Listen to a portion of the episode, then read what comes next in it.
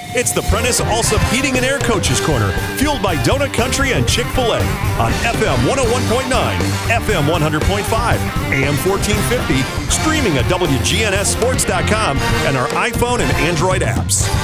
This portion of the show is brought to you by Rick's Barbecue, Edward Jones financial advisor Lee Colvin, Jerry Potts Car Care, and Parks Auction. Welcome back into the show. We're going to be joined now by Eagleville head football coach Floyd Walker. Coach, how are you this morning? Uh, I'm surviving, Monty. Surviving. How about yourself, brother? Oh, doing the same. A little, little cold in the holler this morning, wasn't it? it's a little cool, man. It's a little cool, but that's that's great for this time of year. At least the sun's shining. There's no rain, and we're on this side of the grass. That's right. All right. Well, uh, we'll look back at last night uh, going against um, uh, Lewis County. Um, obviously, you know I don't know what it is. Um, since uh, you've been playing those guys, uh, the the personnel may be different, but it plays the same. Uh, they look to they they really got a great program, and it really shows up every year. I mean, it's, it's like you said, Minor. You you look at them and there's different kids because you know the kids are graduated. They keep a lot, of, you know, a lot of the same numbers, uh, but the body types of players all look the same. They look big, um, they're athletic, uh, and, and, they're all physical too. So uh, you have to compliment Coach Sharp. He's he's done a great job in his 30 plus years getting that program to where he's wanted. I always see like seems like too they got a either an athletic or really a good playmaker at quarterback too? Well, not so much a quarterback this year. It was uh they had a running back, uh, running back, slot back, wide out kid. Uh, number one, I forgot what his name was, but he is. I mean, he's a tremendous football player. Not a very big fella, not a very big fella, but he's he's thick, he's elusive, uh, and and can run. Um, obviously you guys have been shorthanded at times. I know you don't make excuses, and everybody says next man up, but your quarterback's out, and um, uh, Jesse, your young guy, uh, gets thrust in there. That's a pretty tough assignment uh, for a young uh, quarterback, isn't it? It's a tough assignment for you know for any quarterback when you line up against uh, against Lewis County because they they cause you some problems with the defensive front and their coverages. But I was I was I was pleased with Jesse. You know, Jesse's a kid that uh, came in here as a freshman, and nobody ever really thought that Jesse would be able to contribute. But Jesse's Jesse's worked hard. He's he's came to practice every day, and uh, he's taking mental reps. And and the thing you, you think of, the thing you like about Jesse, the moment wasn't too big for him. He, you know, he he wasn't in awe of everything. He had a smile on his face and Jesse competed last night. So I was I was tickled with what he uh, what he accomplished last night. And you know, you just I know numbers don't stats don't always tell everything. Seemed like he, you know, you had a good plan for him. He stayed with himself. I think ten out of thirteen, uh, forty five yards. So obviously you're giving him safe passes to throw, but you still got to go out and execute them. Well, and that's the thing about it. We we talked about it. People people had to pick up the slack and had to support Jesse and uh, I thought our kids attempted to do that last night, even though the school board may not reflect it. But uh, it was a ball game now until until uh, probably the fourth quarter, late in the fourth quarter. Yeah, I was going to go back to the the first half. It's twenty to seven at the half, so you know that's that's nothing. In you know when you get you've got a whole half to go. What were you able to do that you liked in the um, um, first half, and this talk about how the second half went? Was it just a matter of their personnel taking over, or how did that work out? I mean, I, I thought what the difference between the first half and the second half. Uh, first half, our energy was unbelievable, and our energy was unbelievable the entire night. I thought our kids were excited about playing. I thought our kids were excited about playing with one another. I thought our kids had had a, a true fun of playing the game last night. Um, second half, uh, basically what ends up happening, you know, a couple of couple of breaks went against us. I mean, we a uh, couple of turnovers, a uh, couple of blown assignments, you know, but the energy still remained the same, even though those things kind of went against us. our kids were still getting after, especially especially on the defensive side of the ball. So, uh, just from an excitement standpoint, an energy standpoint, I mean, it was a, it was a great night to watch these kids perform. Uh, we just we just didn't execute at the level we needed to in the second half. And you know, we were kind of talking off there. You know, at least you're getting to play. Uh, uh, you know, we've seen a lot here in the last, particularly couple three weeks, people having to cancel games. Uh, I think you had a team in your uh, region last night that couldn't play. So. Um, I know I know Forest didn't play. I don't know if it was on their end or somebody else's end, but uh, if, as long as you're getting to go out there and play Friday, I know you got a lot of young kids playing. It gives them an opportunity to get better. Oh yeah, I think uh, I think that's the big thing about it. We all we all lose sight of. Everybody wants to win every game, but uh, I'm like you. I, it's just good to know that these kids get an opportunity to play, and you know, nobody thought that they would.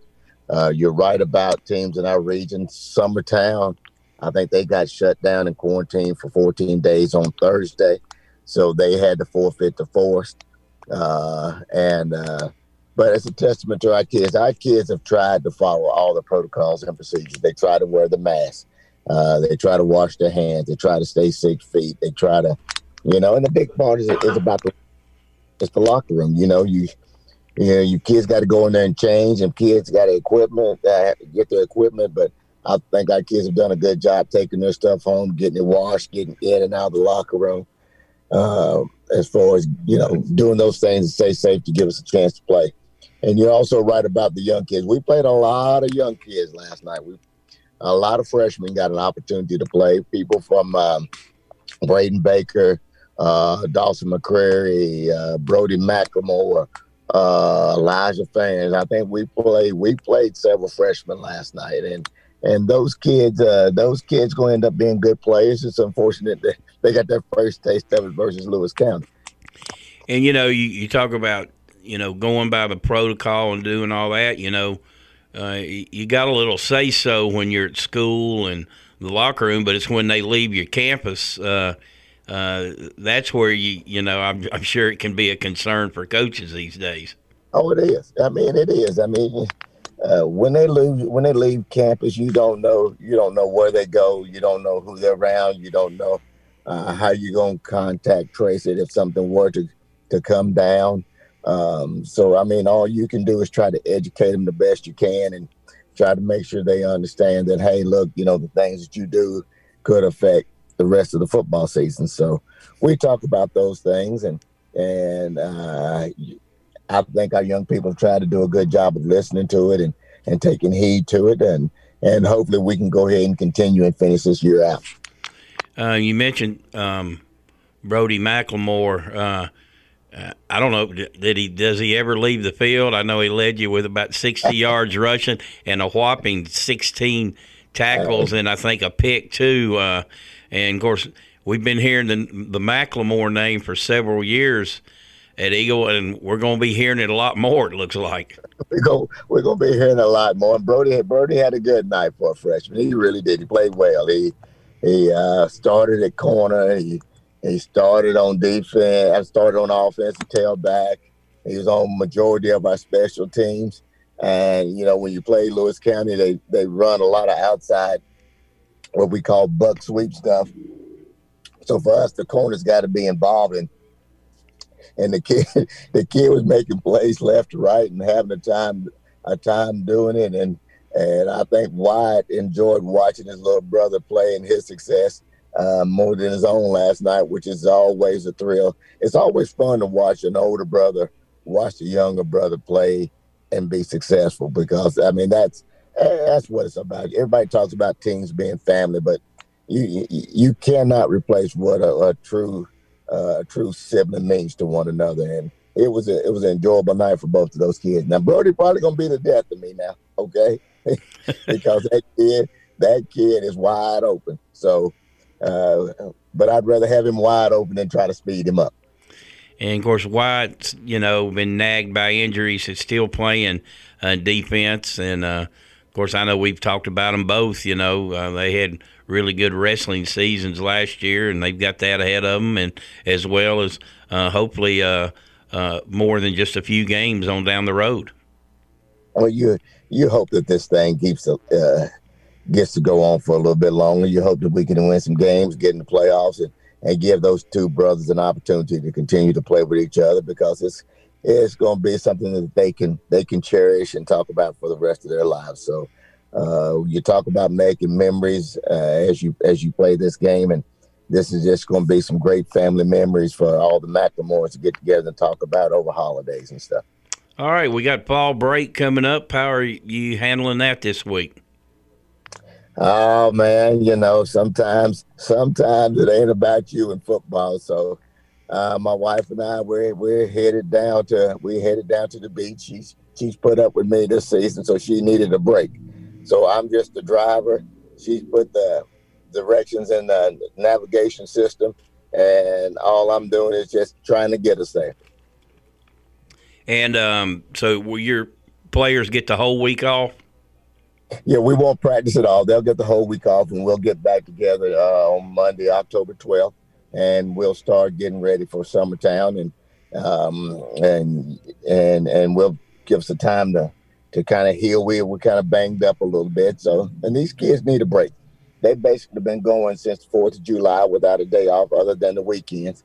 So they need to get a little time away and and spend some time with their families and just get some some rest and get their legs fresh and try to make a stretch run for the last three games. Well, and the you you talk about playoffs. I guess they really start for you when you get back. Uh, they, it's it's still ahead of you, but you know you got to go win them all. You got to go win them all. Uh, we got two region games left. We got Summertown, we got Loretto, so uh, we got Mount uh, Mount Pleasant uh, that's mixed in there. So we got two region games that we um, that we got to go and take care of. But uh, again, we we don't worry about those. We just need to get healthy and continue to worry about Eagle. All right, Coach. Have a great time down at the beach and be safe. And we'll see you in a couple weeks. All right, brother. Appreciate you, man. That's Floyd Walker joining us today, the head football coach at Eagleville High School. Uh, we'll take a break and be right back.